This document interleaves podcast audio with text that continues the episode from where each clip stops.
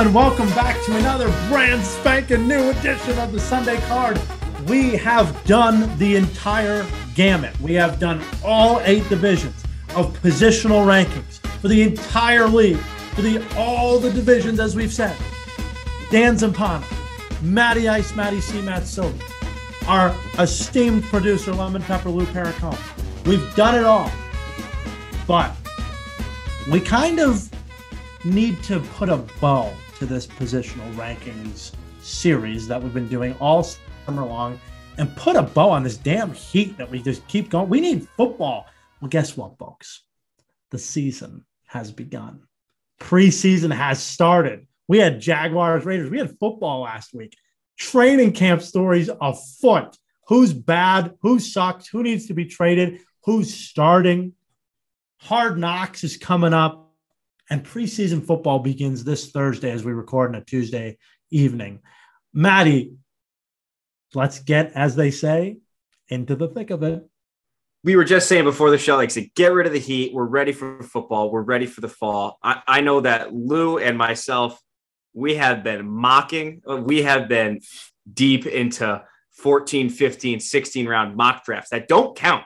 That's how badly we're ready for football to be back. We're just we're just making up imaginary teams that go nowhere. We already have imaginary teams during the season that don't actually do anything. We're just making imaginary imaginary teams. That's how much we're into this. You so are you, you you're like Marty Bennett. You just go to the imagination factory. That's what you do. Yeah, that's it. It's it's it's a wonderful, whimsical world. that we all have created in this in this beautiful show called the Sunday Card.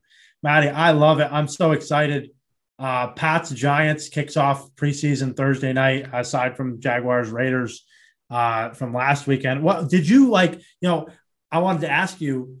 Obviously, we saw that game, and you know it was great to see football. But what is like the most interesting camp thing that you've seen Twitter wise? You know, like something that you know gets overblown in the most worst way. Well, it's what I, I did watch that. I watched a little bit of that game. I was at like a company outing. So we were at the, we were at the bar and, and but we did have it on. I was with a couple people. And my first thought was when I noticed that Josh Jacobs was carrying the ball early, and I said, "What what is Josh Jacobs getting like first team reps in the Hall of Fame game? Uh, is Josh Jacobs in trouble? Like, is he getting traded?" And then that kind of was a storyline this week, and that was I, I think that was just dumb people like me that I saw Josh Jacobs get the first carry in that game, and I'm like there should be there should be third stringers out there. Why is Josh Jacobs on the field right now? Like how much is he getting traded? So that would that for me has been it.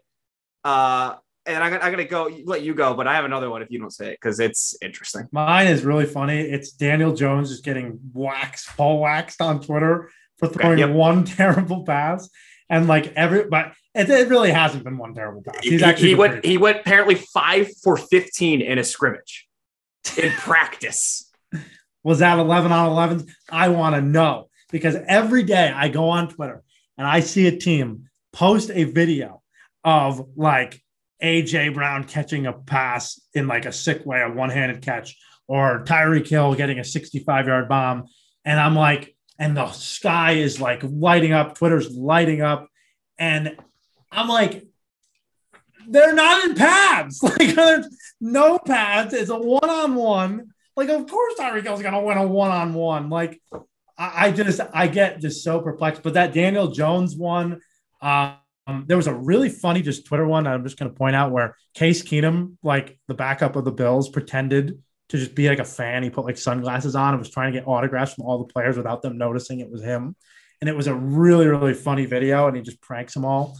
But outside of that, like I'm trying to ignore all like the dumb team putouts and focus more on what like the beat writers are saying. Of course, in New England, that's you know huge right now with what they're doing. But um, no, it's been super fun. Um, a couple guys in the trade block apparently. Roquan Smith writing this like giant letter to the Bears saying that he wants to be traded. So you know, there's a lot going on. That would make sense to me. Is is it true or false that Kareem Hunt requested trade? Yeah, that's true too. Okay, I, I again, that's the thing, Tom. When, when we're sifting through this stuff, it's it is hard to hear what's noise and what's made up, especially when you're viewing it on, on the Bluebird. So uh, I wanted to make sure that that's real. That seems crazy to me. I don't know. Yeah. So yes, uh, a lot of noise. I'm in a battle with a guy in my dynasty league right now to get D'Ernest Johnson. Like we are like we are in a cap room war, like going at it. So that doesn't get more football than that. Fighting in dynasty leagues over third string running backs. Uh, we've been discussing a lot of third string running backs over the summer, and we're going to get into our NFL positional rankings, the entire league in this episode. We've done AFC East, North, South, and West, NFC East, North, South, and West. Now we're getting the entire gamut of the NFL. By the way, let's say hello to, uh, I know it's been long winded, but Lewis, like, welcome back, my friend. What's up, buddy? How are we doing? I keep seeing my Jets team uh, fall apart. Uh, oh my God, Mekhi Becton. I, I didn't want to say it. It's the Jets. What do you want? What do you want from me? This, oh. you know, it really is the kings of bad luck. The goddamn Jets. It's us and the Browns. Yeah, yeah. It's and the Lions. Yeah, it's like those three teams consistently just. Yeah, yeah. What are you gonna do? That's it. What are you gonna do? By the way, that that and N'Keal Harry also getting hurt for the Bears. Least surprising headlines of the. Uh, of the was uh, was it on the was it on the drastic overthrow by Justin Fields? Another thing I saw on Twitter. Yikes. yeah another guy getting absolutely murdered in uh, in camp. Mitch Trubisky and Kenny Pickett are giving are letting uh, letting Mason Rudolph give them a run for their money now. Like, holy cow, we're hearing that's a bad quarterback playing. training. Oh man, the noise is out there. I love it. I love it so much. Let's get into it. Let's get into the NFL positional rankings. Matt, uh, this was difficult. I think I I didn't change my mind on anything in terms of like having teams that I had previously had ranked ahead of other teams because there really hasn't been that many significant injuries in the offseason. Um, I know the Bucs had Ryan Jensen go down. I know obviously the Jets have Mekhi Becton, um, but n- nothing really has affected uh, what my rankings are for quarterbacks at all, running backs, pass catchers, defense coaches, as we've been doing. But we are going to mention honorable mentions because uh, we are going to do top four, but I do want to know the teams that were in your consideration. So uh, you want to go first? Should we flip a coin? I don't know. Pick or punt? Can I say that? Like bring it back? Uh, I'll go first here uh, on the quarterback position. Okay. And I don't know. I, oh man. Again, this is I just this one I feel like I don't know if you had to do research for this one. This one feels like something that we just we just talk about a lot. And mm. I but I did end up doing some research to try and split some hairs here. Okay. So if we can get into this, I guess. I already, I think Lou's going to scream at me at the end of this. I already know. okay. Number number one, we'll start at the top. Aaron Rodgers, well documented on the show, back to back MVPs. I was just going into some of the stats. I mean, it just the man's insane as far as just completion percentage above 66 between 66 and 75 70% is like constantly a 7% touchdown rate where he doesn't have the yards that everybody else does, but he's just so damn efficient with the ball. You don't have to throw it a thousand times. That's why I was trying to get in the stats last year. It's like, wow, Brady, how did Brady not win MVP when you look at the yards and the touchdowns? But he threw the ball like 600 times. So yeah. when, when you throw the ball like around 500, like Rodgers does, and you're just hyper efficient with it, it all makes sense. So Rodgers number one, followed by the man I just said, Brady number two. Because again, if you are 42 years old and you can throw the ball 650 times for like a 67% completion percentage, you're still pretty damn good at the game. And you still, you know, I, I just still think the Brady of today is souring anybody who says that back in the day, all he did was think and dunk the ball and hand the ball off to mm. win those championships. Because guess what? This man could sling the damn rock again over 650 times in a season and be very efficient at it. Number three, I have Josh Allen. I did say he's ready for an MVP season this year. Yeah. I take Josh Allen. I understand. I don't know if his season from two years ago is maybe his best season of his career. It could be. Again, we don't know. And it feels like it could be a little bit of an outlier season because his completion percentage did come down a little bit. But he is the best combination of at least rushing and passing my decision. There's a lot of rushing quarterbacks now, but he does bring a really solid passing attack along with the weapon that he is with his legs in the red zone specifically and on short yardage situations makes him such a valuable asset at quarterback. When you can have a, 10 other guys up there basically in a tight formation and block for him, and he could just run a, like a fullback at the line, I think it's invaluable. So I will I put Josh on there for a little bit of that, factoring the rushing in. And number four, I put Matt Stafford.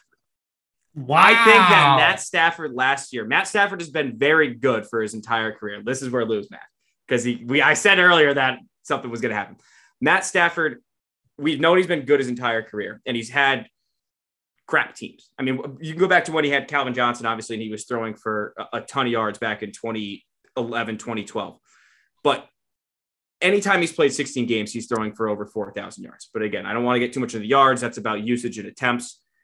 He's always above 65, again, above 65, 66% completion percentage. And last year was his record high that he's had against since back for the past eight years. He had his be- best year with McVay. And I just think the way that Rodgers has won two MVPs late in his career, because he's in a better system now with his coach, I, I don't see how it's not possible that Matt Stafford, I think, as a 34 year old, just turned 34 after the Super Bowl that he won last year, cannot have his 34 to 38, 39 years old, those next five years be the best five years of his career. And he had an unbelievable year last year. So I don't see, I think now that he's in the right situation, we've always known he's been very good and he's he's very efficient as a quarterback. I think that he's now in the right spot and place that this next stretch could be the best stretch of his career and lift him into a Hall of Fame career. So with this list, are you kind of projecting and and and I guess my my my premise and trying to get to you is this is this the most likely MVP list right here? Like, is that your list of this, or is this still in your mind just projecting 2022's season quarterbacks the best ones? The the latter, the latter. Latter. I because I, I, do think I'm very interested to see. I, I, know you've you've had things to say about Mahomes in the past and how mm-hmm. obviously, mm-hmm. and we're gonna get that's the, the big name that's being left off here his completion percentage, again, looking back over the past few years, it, it's not as he, he never leads the league. In, again, he leads the league in yards, attempts, but again, that's usage. That's the offense. That's what they're doing. They're just they don't care. They'll they'll take a lot of bad plays for the big chunk plays. And his numbers now this year without Tyreek Hill, his numbers from the time playing with Tyreek Hill and playing without, there's a drop off in nearly every category in in, in touchdown rate, in, yards, you know, uh, yards per attempt. They all go down when he's not playing with Tyreek Hill. And I really wonder, again, a man whose highest completion percentage over his entire career is 66%, which is at best 10th amongst quarterbacks with, you know, a solid number of attempts in those years. Like, is he the one of the best quarterbacks in the league when he's finishing as like 10th most accurate? And I know he wins games and I know that he's he's got big playability, but I don't know. I don't know. I, am very interested to see how he plays without Tyreek Hill this year. Lewis, I want your reaction to that before we discuss further. It's not my list.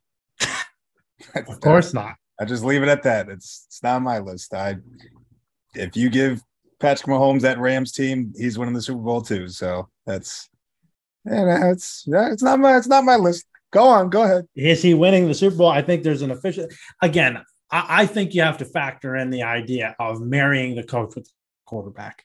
I think Mahomes is married to a perfect situation with Andy Reid, 100%.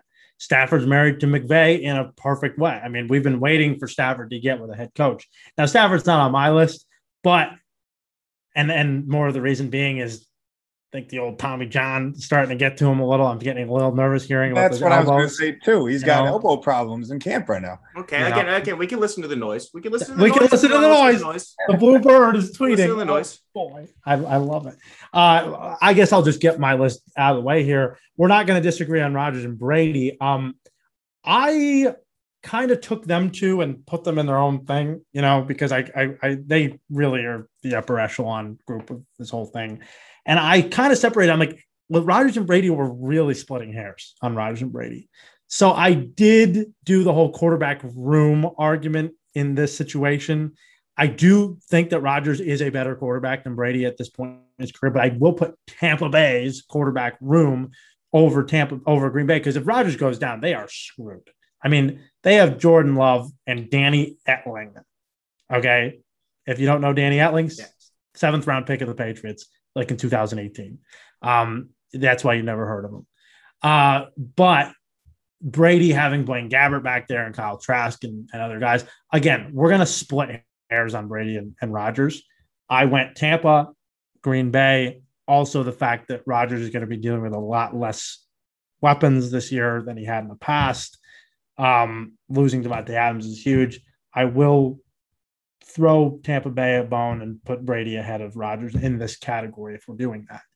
Um, I had Joe Burrow number three, and that's where I'm. That's where I'm putting him. I've been convinced. I think Joe Burrow has a better argument than Matt Stafford in the sense that he really is a similar player to Matt Stafford, probably better outside of the pocket than Matt Stafford. However, much younger, much more vibrant, much more, I think, at this point in his career, ready to explode for MVP type seasons with young players that are elite receiving talent. Uh, I think Joe Burrow is primed to have an excellent 2022. I think he's in the right position to put up better numbers than he did last year. He was second in the league in passer rating last year behind only Aaron Rodgers. Aaron Rodgers had what the second or third highest he's ever done. And like nobody has beaten that except for Aaron Rodgers of two seasons. So like I can't put him above Aaron Rodgers, but uh, Burrow with a viable backup quarterback and Brandon Allen as well. In case he went down, he could go down for three games. He could carry the load. But Burrow is just, I think Burrow is the guy. I think even more so than Herbert. I think Burrow is the guy at this point right now as the ascending player. And it just may surprise you, but I did put Josh Allen number four. So that may surprise you. So Patrick Mahomes is not on my list either. And the reason I say this, obviously, Josh Allen has had, and this is driving people nuts, I'm sure. Just staring at Lou. we're just a Patrick Mahomes, the, the freaking prince of darkness is getting shoved in the eighth circle of hell because Josh Allen, like it or not, is probably maybe outside of Lamar Jackson, the most athletic quarterback in the league right now. However, much better passer, much better thrower, especially outside of the pocket. Um, bigger guy. He's built like a linebacker. We all know the things about Josh Allen.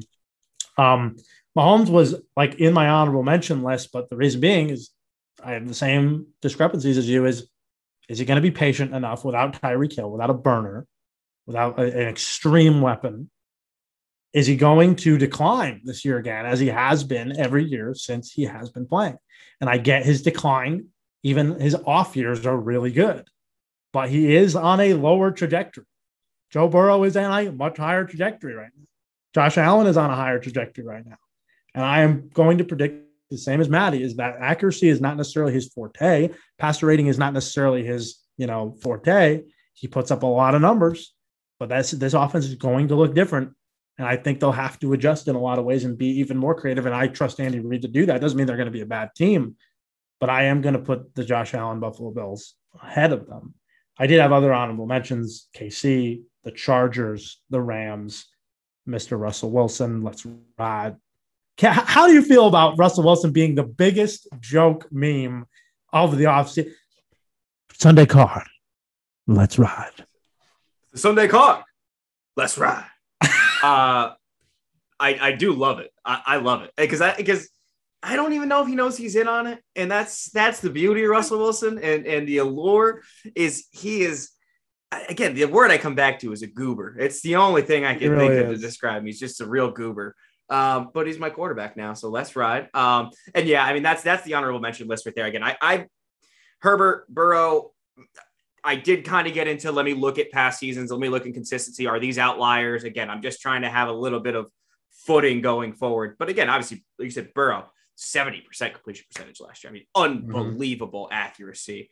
Uh, but also has all the weapons in the world. And you know, so it's it's trying to take away some of the other parts of the game while man while, while assessing just his game, which is nearly impossible. So it's it's hard to see that you know we kind of make up these scenarios in our head of where we count things and where we don't count things. But yeah, Herbert Burrow just on the outside of my list. Obviously, Mahomes just on the outside of that list. But again, when we're only given four, I got to give my four. So four. that's I, it. I, I did want to do honorable mention, very last dead last. We're only ranking top four, and then I want your 32nd. And I think it's Danny Dimes. I think Danny Dimes. I think the Giants. Really? I think Danny Dimes.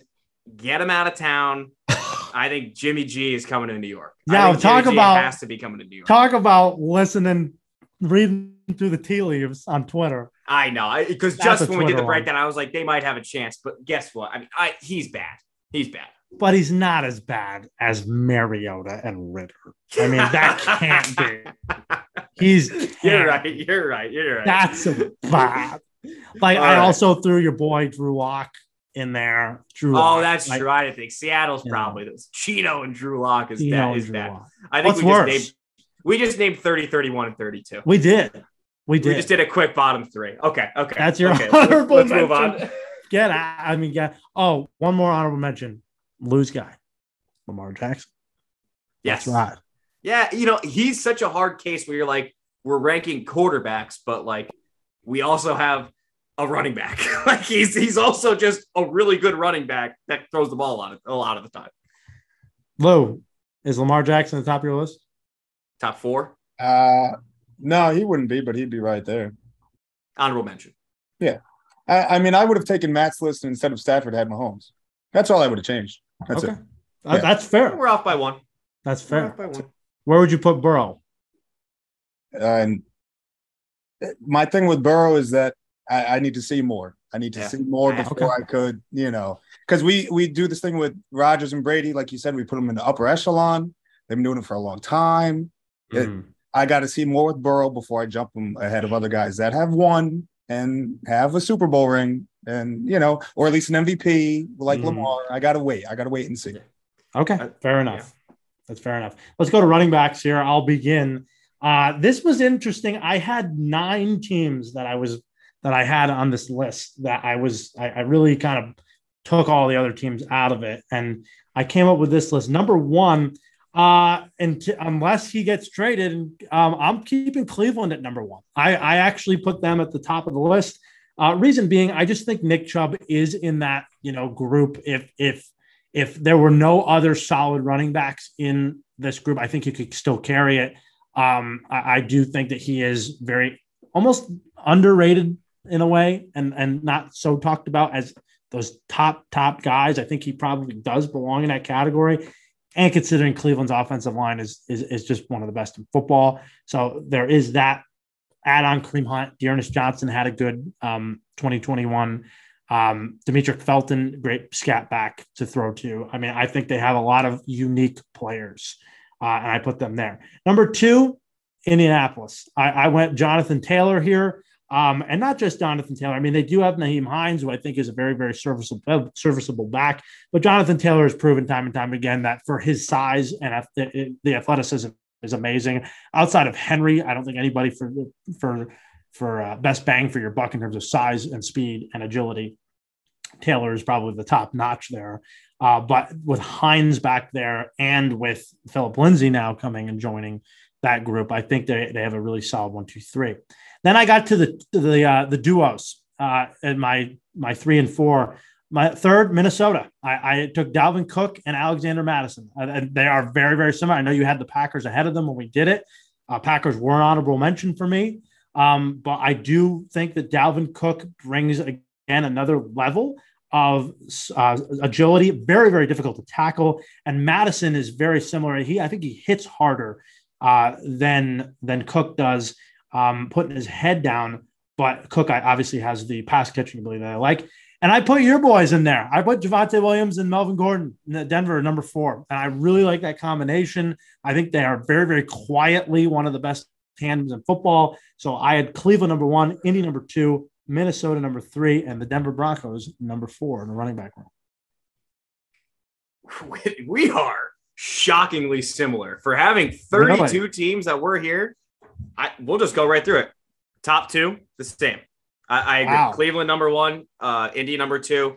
Uh, I think Nick Chubb is the most efficient running back in the league. He might again, he might not get the most usage and he might not have the most yards, but he had leads usually leads the league or is top of the league in yards per carry, um, and can really do it in all facets of the game. Like he can he can pass block, he can run up the middle, outside zone. He's efficient in the red zone, can catch the ball. Like he can do everything. So I think Nick Chubb, like you said, one of the most underrated, like should be talked about much more, kind of packaged into that duo situation there, uh, along with as long as Kareem Hunt stays on the team, just a perfect, you know, tandem there. Uh, Indianapolis, JT, and then Nyheim Hines is essentially a wide receiver himself.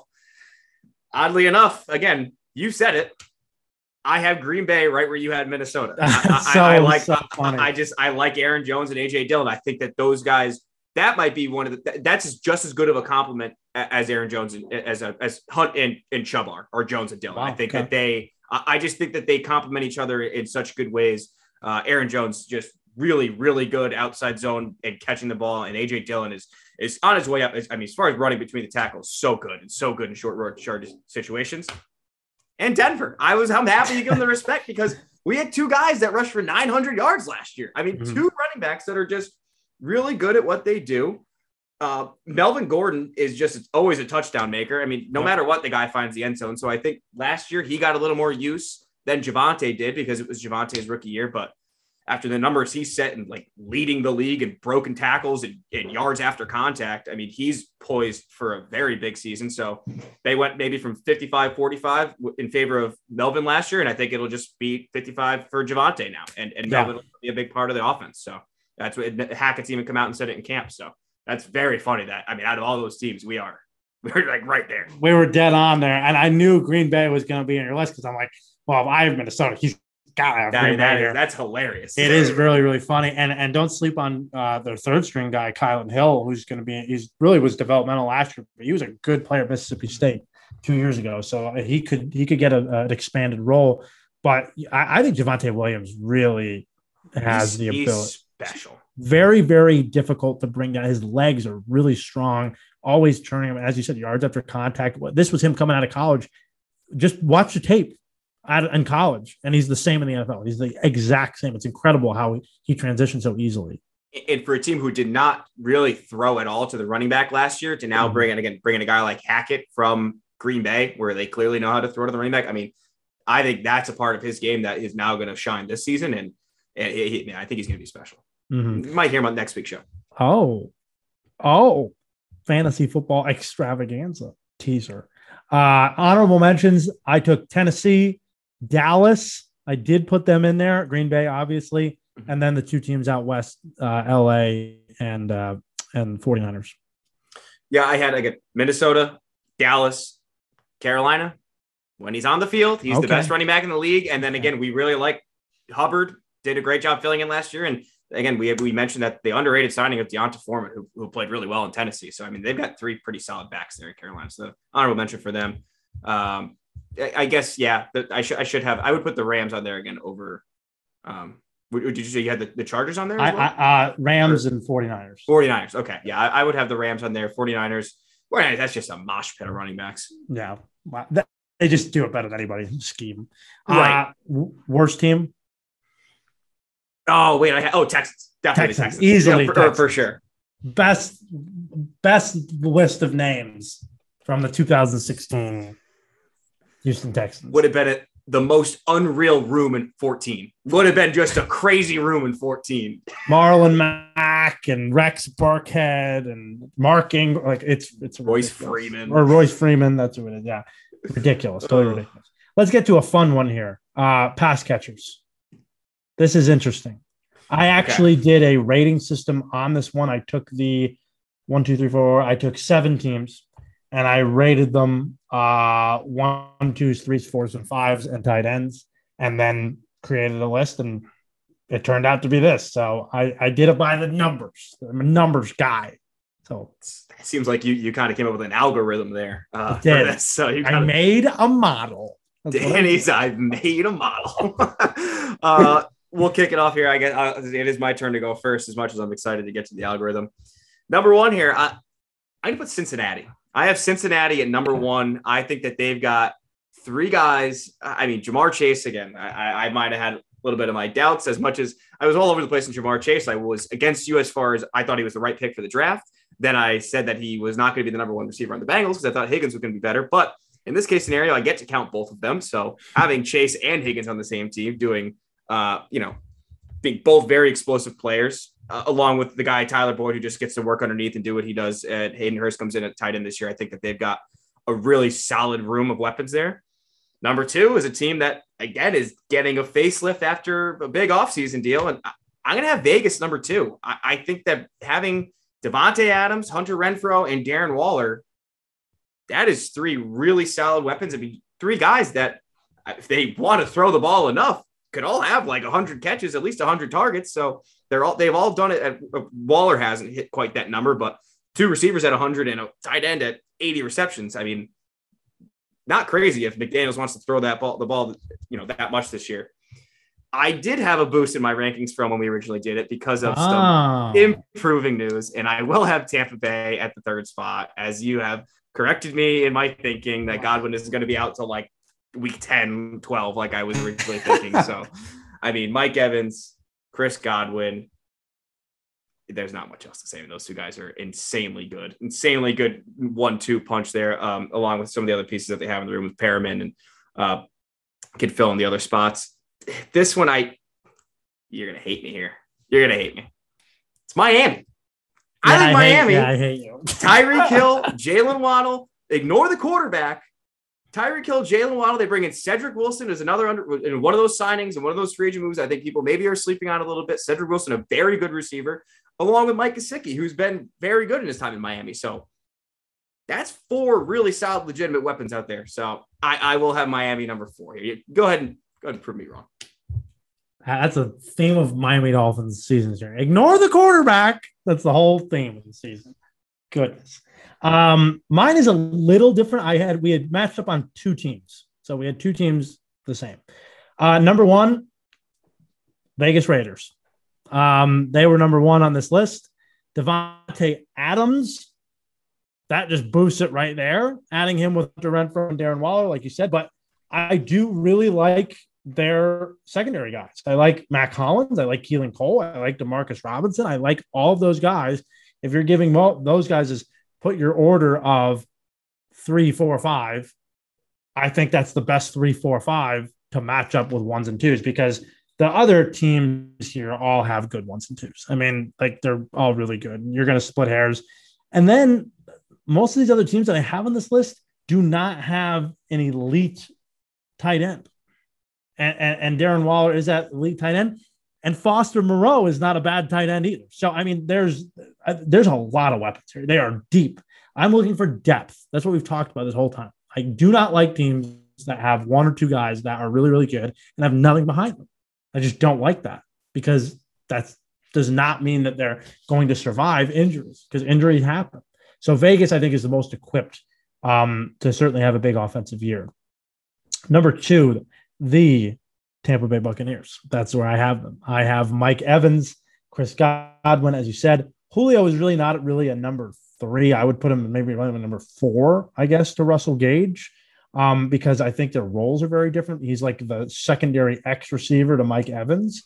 But again, Brady will really work with him. I hope they can save his legs. I, I hope he doesn't really have to do much in the beginning of the year. Um, Tyler Johnson. And now I think adding Kyle Rudolph also made me a lot more comfortable putting them at this position because Cameron Brate by himself – that's a little more iffy. Kyle Rudolph still has gas in the tank, I think, even though he's 33 years old. But he is a he's a veteran, and tight ends typically play better later into their careers as well. So I, I do like this group, and I think obviously with adding Tom Brady in there is great. But I'm trying to separate that out. I had the Rams number three. And this was interesting. I put Cooper Kupp, Obviously, I gave him a lot of you know weight on this. But having Allen Robinson, I think that might be the most underrated signing of the whole offseason. I think people are really not talking about that enough and how good Allen Robinson is. He is a number one wide receiver.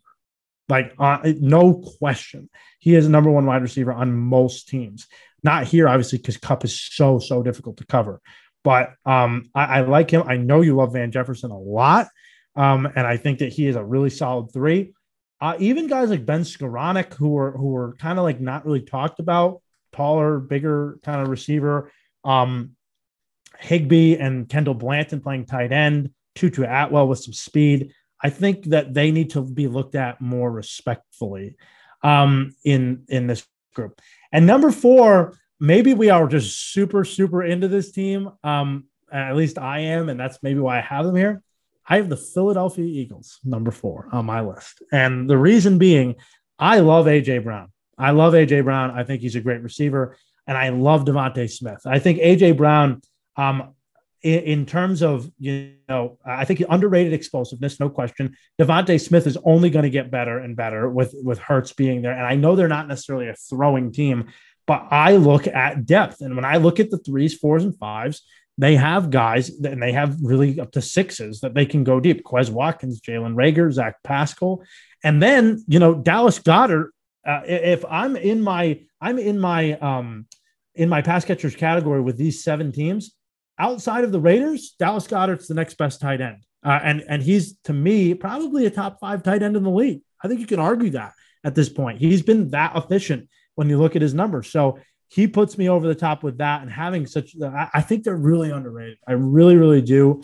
Um, my honorable mentions, I can actually give you rankings for them since I did do a models. I had Miami right after that. I had Cincinnati after that, and then Minnesota was my last team. So I I that's where I was at. But number one Raiders, Bucs, Rams, and then Eagles at four.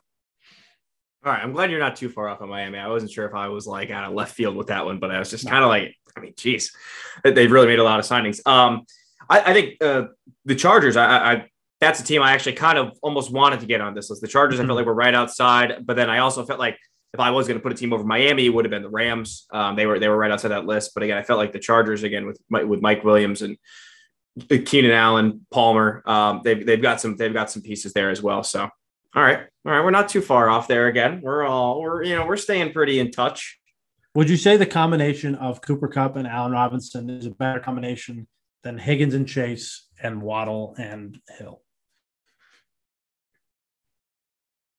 Where, where would you I, rank? I, I feel like it, it's it's right there with Higgins and Chase. Again, we're talking about guys that are in their second and third seasons. You know what I mean? Versus mm. guys in Cooper and and um, Robinson that clearly, but you know, they've been around a little while. And then it's hard to weigh what Tyreek Hill is going to be in Miami, I guess. Uh, but again, but on his own, on his own, again, as far as just metrics, winning routes against man and press, I mean, he's, he's he wins his routes. It's going to be a matter of the yeah. quarterback can get the ball. Like he, he's yeah. he's got the skill on his own.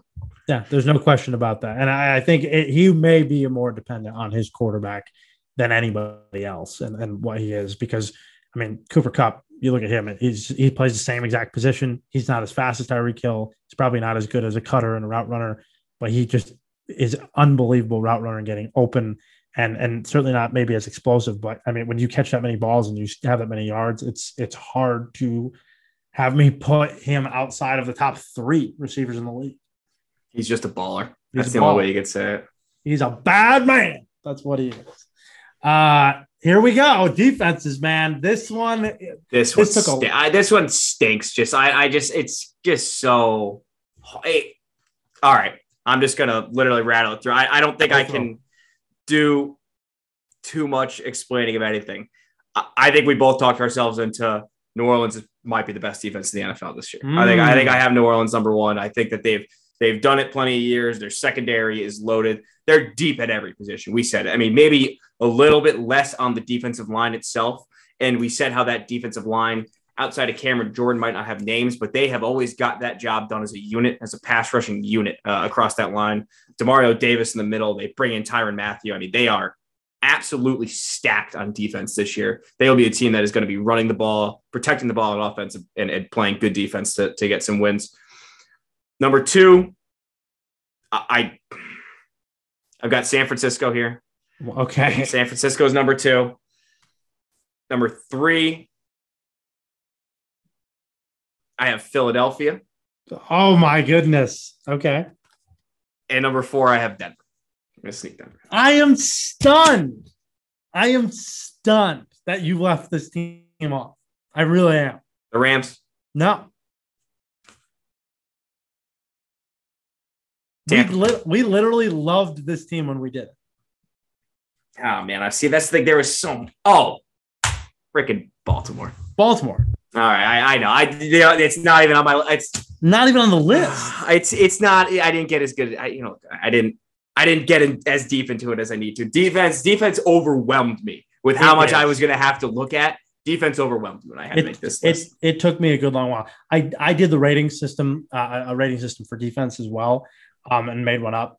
And I had the Saints the highest rated secondary, no question. Uh, but they didn't make my list. Wow. And and I was kind of surprised by that. Baltimore was number one on my list because they were stacked in the secondary and stacked on the D line. Just absolutely just like seven, eight guys deep that just were dominant. like really, really solid guys here that are going to play this year. Plus having you know Patrick Queen in the middle. But I mean, you look at their secondary. I mean, it is Marcus Peters, Marlon Humphrey, Kyle Fuller, Chuck Clark, Marcus Williams. They draft Kyle Hamilton. They draft the Armour Davis kid out of Alabama, who was really good. I mean, they are deep, deep. Tony Jefferson. There's a lot, a lot of guys. So I- am really a huge fan of this team, and, and, they get Michael Pierce back now to come back to their their defensive line. Like they're just coached so well, and I think that they're really, really going to thrive. Um, I have the Chargers number two, the Los Angeles Chargers, and the reason being, I love their defensive front. Uh, I didn't realize how deep it really was.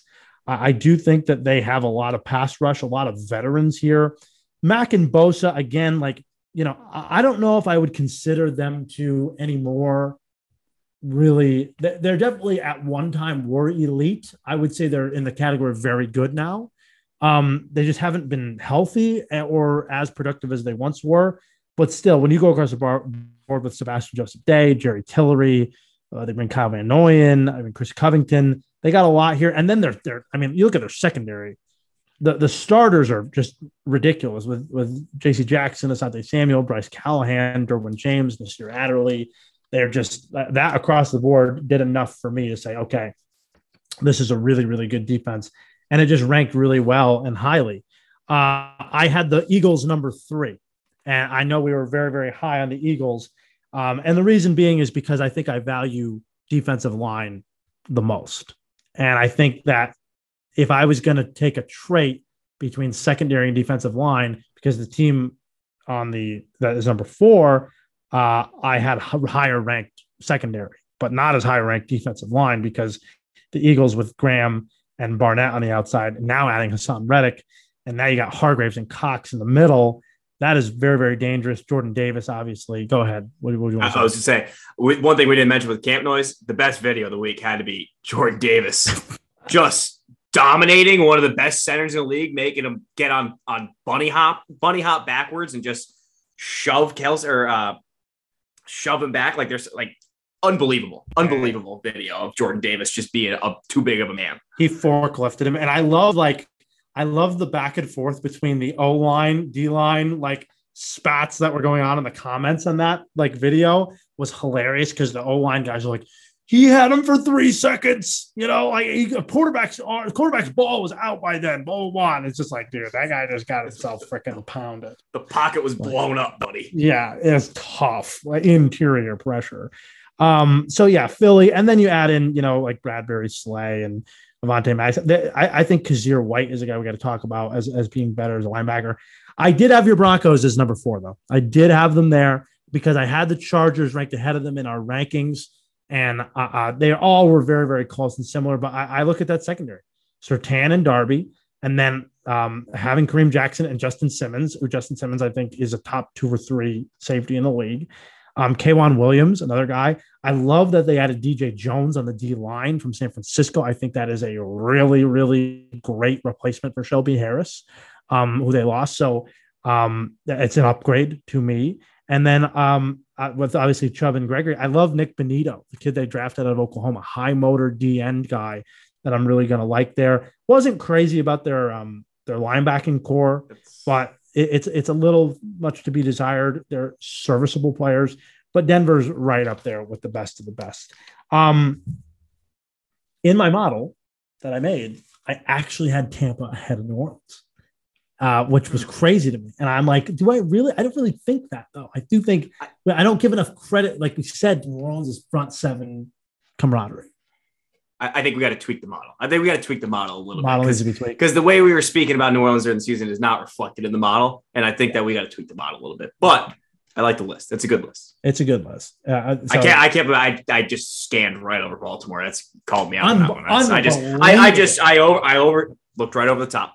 Unbelievable that that. Jameis Winston before the LASIK didn't see the line.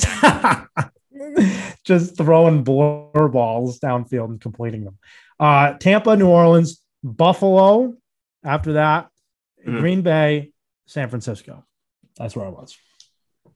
Uh, yeah, like I said, LA just off my list. Uh, Indianapolis, I think another team again, okay. more team defense than like talent all over the place. Um, still have guys like like you know Leonard back there, and so. But yeah, I'm so flustered. I left Baltimore off my list now.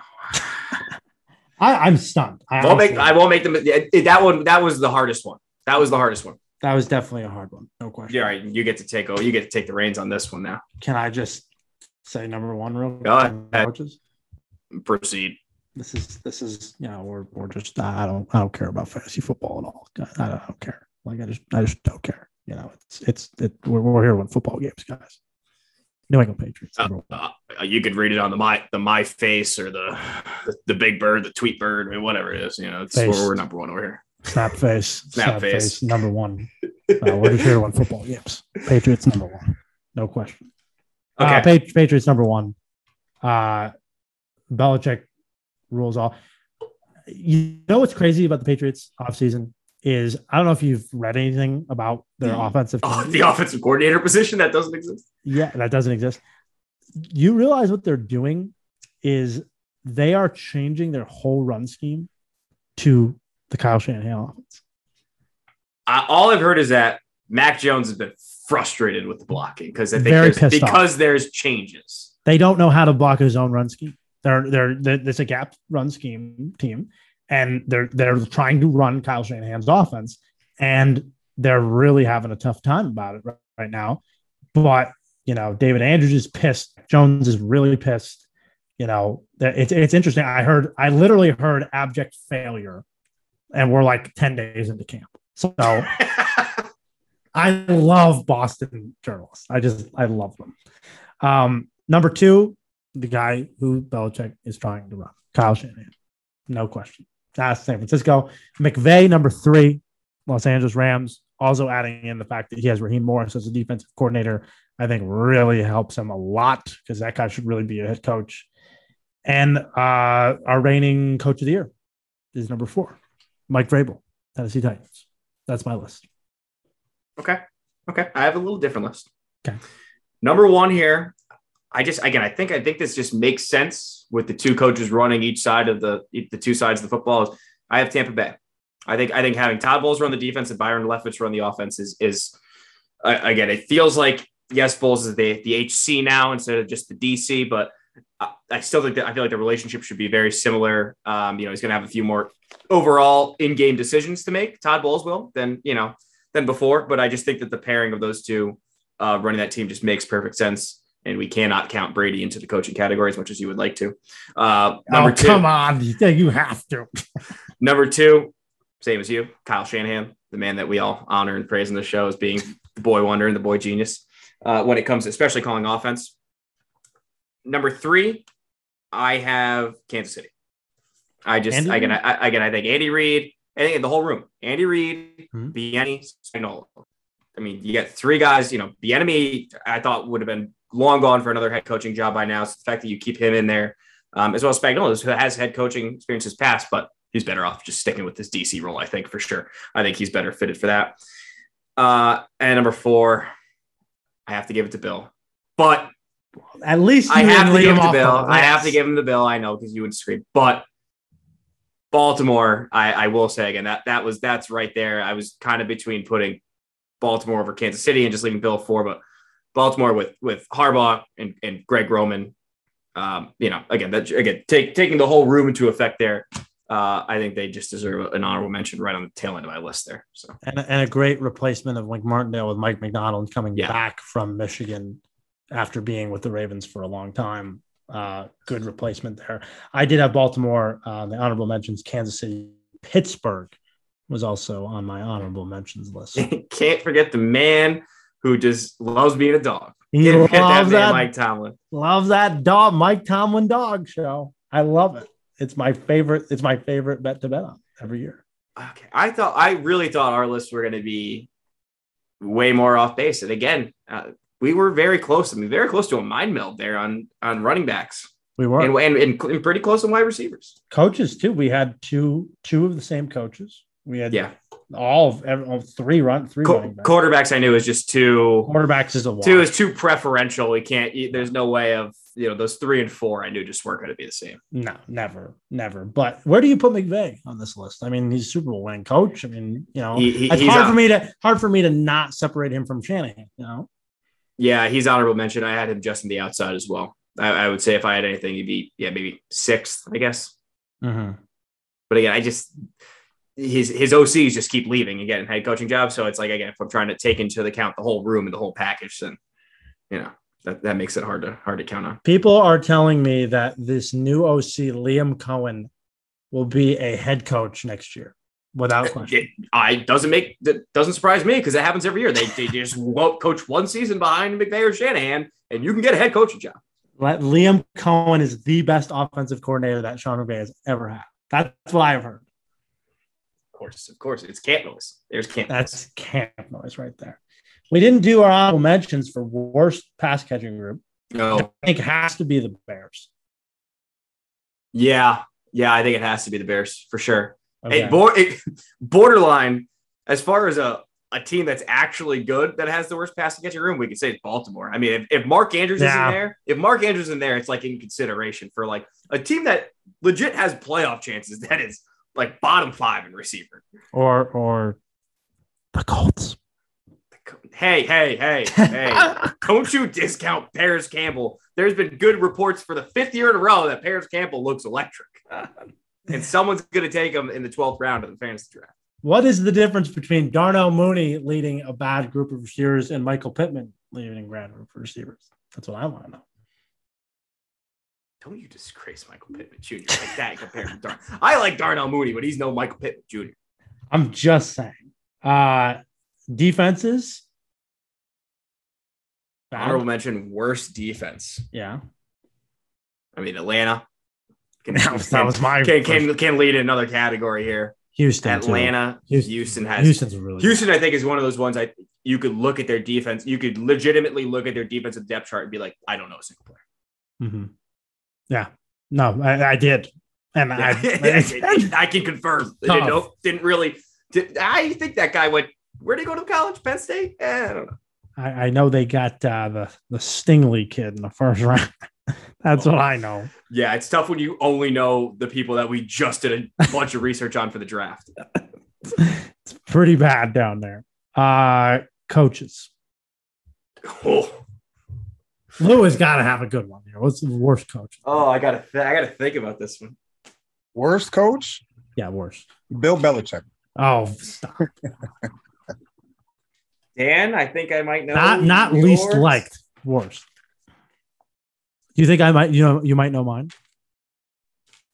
What is mine? I'm trying. I have to. I have to go back. Worst I'm coach? thinking. I honestly have no idea. the the prom king. Yeah, prom. in the prom king. That's I Tom just- Kingsbury is pretty bad. I'm looking again. I have all my notes in front of me from earlier, and I'm looking at all my fours as far as it got to be someone who's a four in the division. And I go, well, everybody else I put at a four was pretty much a rookie head coach, so I'm giving him the benefit of the doubt. Uh, and that man is not a rookie head coach. He's been doing it for a couple of years, and has failed many, many times. Uh, and then the only other one, again, if we if we want to discount the other coaches in the room, Mike McCarthy and Dallas. I was just gonna say that too. I'm but like- again, we we like I like the offense, the OC, the DC. Too. and I hate them, so I'm putting my Yeah, McCarthy yeah, there you go. Put him, put him 32. I hate more. I, I like Dan Quinn, but I do not like Kellen Moore. Okay. Fair enough. Fair enough. What's a team that we're completely thinking like we're not putting on a list that we should? Like, let's say the most underrated team that we're overlooking is who? Were we overlooking? Mhm. We gave the Raiders love in the wide receiver category. I mean, the Raiders are, are I feel like a team that are, are ready to take a bump. Um, no, Packers we had a couple times. Rams, I gave enough respect to Matt Stafford for the both of us, so I think that's okay. Um, I don't know, man. I'm looking up and down. Team that The Vikings, the Vikings didn't really. Well, you had Vikings. the Vikings. I had them in the my Vikings running twice. backs. I had my Vikings in my no, just once. I- An honorable mention on the wide receiver, and we really Yeah. like the Vikings. We do like the and Vikings. we also outside of the defense, we didn't. Well, no, you gave Philly on the on the wide receivers too. Hmm. I mean, there's no category that could put this team in like in the top four, but I think just overall as a team, I do think that people are really sleeping. And maybe this is a con- maybe this is a very public contrarian pick, if you will. I'll put it that way. Uh, Detroit Lions. We overlooking them in any way? Just as a team. Uh, you know what? I got some film to watch at Hard Knocks right after we get off this episode, I so I'm gonna let you know. I, and, and guess what? It's only gonna go if you like the road. Well, it's, it's too late now. It's too late because guess what? Anything you liked about the Lions is about to be overpriced for fantasy, Yep. for betting purposes, because everybody's gonna see a third stringer that has a really good story, and next thing you know, that means they're gonna win ten games. How many people are drafting Amon Ra St. Brown the second round? Whoa, uh, I was gonna say, I'm like, I'm like, we're definitely drafting Amon Ross St. Brown, but am I a little too rich? We're gonna see. Hey, that boy good. That's what they're gonna say. The That's sun what- god, the sun god. the sun god. It's amazing. Um, Lewis, you got a narrative for the NFL. No, can we get through preseason first before you want to Yes. start making narrative? No, we'll save it. We'll save. I'll We'll tell you, save the, it for Lions, the. the Lions are still going to suck. All right, Wow, I don't like that. I don't like that narrative. come on, you, the Lions. What are we talking about? Because you're going to watch my Hard Knocks. You're going to Hey. get excited. You're going to get ahead of yourself, and we're going to have Jared Goff still stinking it up. All right, It, and I I like some of their young guys, but it, that's a tough division. If we don't, if we don't have at least one when we do our prediction show, if we don't have at least one team that goes worst to first, we're gonna be wrong. So we need a worst to first team, and that's a pretty good candidate. Worst to first in the division? Man. That can't Yeah. happen. Yeah, worst Yeah. to first. We need Not, it. not, not that division. Worst to first, worst to first has happened what seven years in a row, something like that. I mean, that we've had, we need one. I don't know who it's going to be. I have a couple teams in my head that I might pick to win that division, pick to win a division that no one else is. Just a thought. oh, actually, I have an easy one. I don't think Denver. Yeah, okay. We're, we're, we're that's why we're having the show in three weeks, so you can think about that. Like it's settled down a little bit. Let's ride. That's oh, so actually, that's. I actually did think about that earlier this year. I have a sign off for the show now. I, I did. I have never had a sign off for the show. I usually let that take it. I got to sign up for the show now. I, I think that needs to be like the cold open to our picks. Let's ride. Let's go. I love it. That's that's so good. Uh Matt, get your pens and pads out next week. It might be our favorite show. That NFL draft show, but this one's really, really good. Fantasy football extravaganza next week. Matty Ice is golden domer, just list upon list upon list that we are going to break down, ask you questions about fantasy. I'm, I'm going through, I'm just going to grill you on why you have certain guys, certain places. He's going to rank them all like he does every year. Yeah, I'm getting together. I'm getting together with the extravagant producer Louis Perricone this week. We're gonna sit down. We're definitely gonna we're gonna get a little deep dive. He's my he's my other fantasy mind here that I like to Mhm. bounce things off of. So think we're gonna get together this week and we're really gonna really gonna fine tune this list. We're really gonna try and highlight again some value, some draft strategy. You know, we might have a little. I'm thinking about maybe coming up with a little like list of. I had a little list of five, a little list of ten, something like that last year of things to take into your draft, kind of more mindset or anything because you can't again, once the draft starts, your own draft's going to be unique. You got to take it as it comes to you, depending where you get snaked on your position, you know, all this other stuff that can happen. So you got to have a mantra, you got to have a mindset going into it uh, with, with a clear head. So we're going to give that all to you next week. Some value, some busts, sleepers. It's just talking fantasy football is one of the best. It before the season starts and before you draft might be the best part of fantasy football season, if we're being honest Uh, You're not wrong. hope springs eternal and it's all just theory and it's all just projections and it's all just like it's it's you're putting your chips you're at the roulette table and there's a bunch of different things and you're deciding what number you're putting your chip on and more than likely you're not going to win As you know, Commissioner. as i know it's great. It's my favorite thing because Matt gets himself all hyped up and as the commissioner and just has not won their league yet. It's oh great. i just had to go get another nameplate put it on the trophy that was not my own Me and Lou have won. I'm just waiting on that commish to finish it off. One day, One day you can hang out with us at the cool kid table. One day I'll get into the winners lounge. Oh, it's nice. There's cigars. It's nice. They get free Bo- Coke. bottle service and everything. The Coke machine's free. Oh Lord, we're gonna have a couple Coke machines to talk about. I'm sure at quarterback one of in one next week, maybe some underrating guys. Who knows? Uh for Matty Ice, Matty C, Matt Silverth, and for our beloved and esteemed producer, Lemon Pepper Lou Pericone. I am Dan Zabano. We'll see you next week. Until then, let's ride. On right. Let's Sunday ride. Card. Let's ride. Take it easy, everybody. Thanks for listening to the Sunday Card. I give a listen, 'cause I was born lonely, down by the riverside, learned to spin fortune with The Sunday Card podcast is co hosted and directed by Dan Zampano, co hosted by Matt Silbreth, and produced by Lou Perricone. You can listen to The Sunday Card on Spotify, Apple Podcast, Google Podcast, or wherever you get your podcasts. Also, listen to us on Sports Country Radio at sportscountry.net at 11 a.m., 3 p.m., and 5 p.m. on Saturdays, and again at 11:30 a.m. on Sundays. Follow us on Twitter for all of our picks throughout the regular season at the Sunday Card. And remember, if you have a gambling problem, call 1 800 Gambler. That's 1 800 Gambler.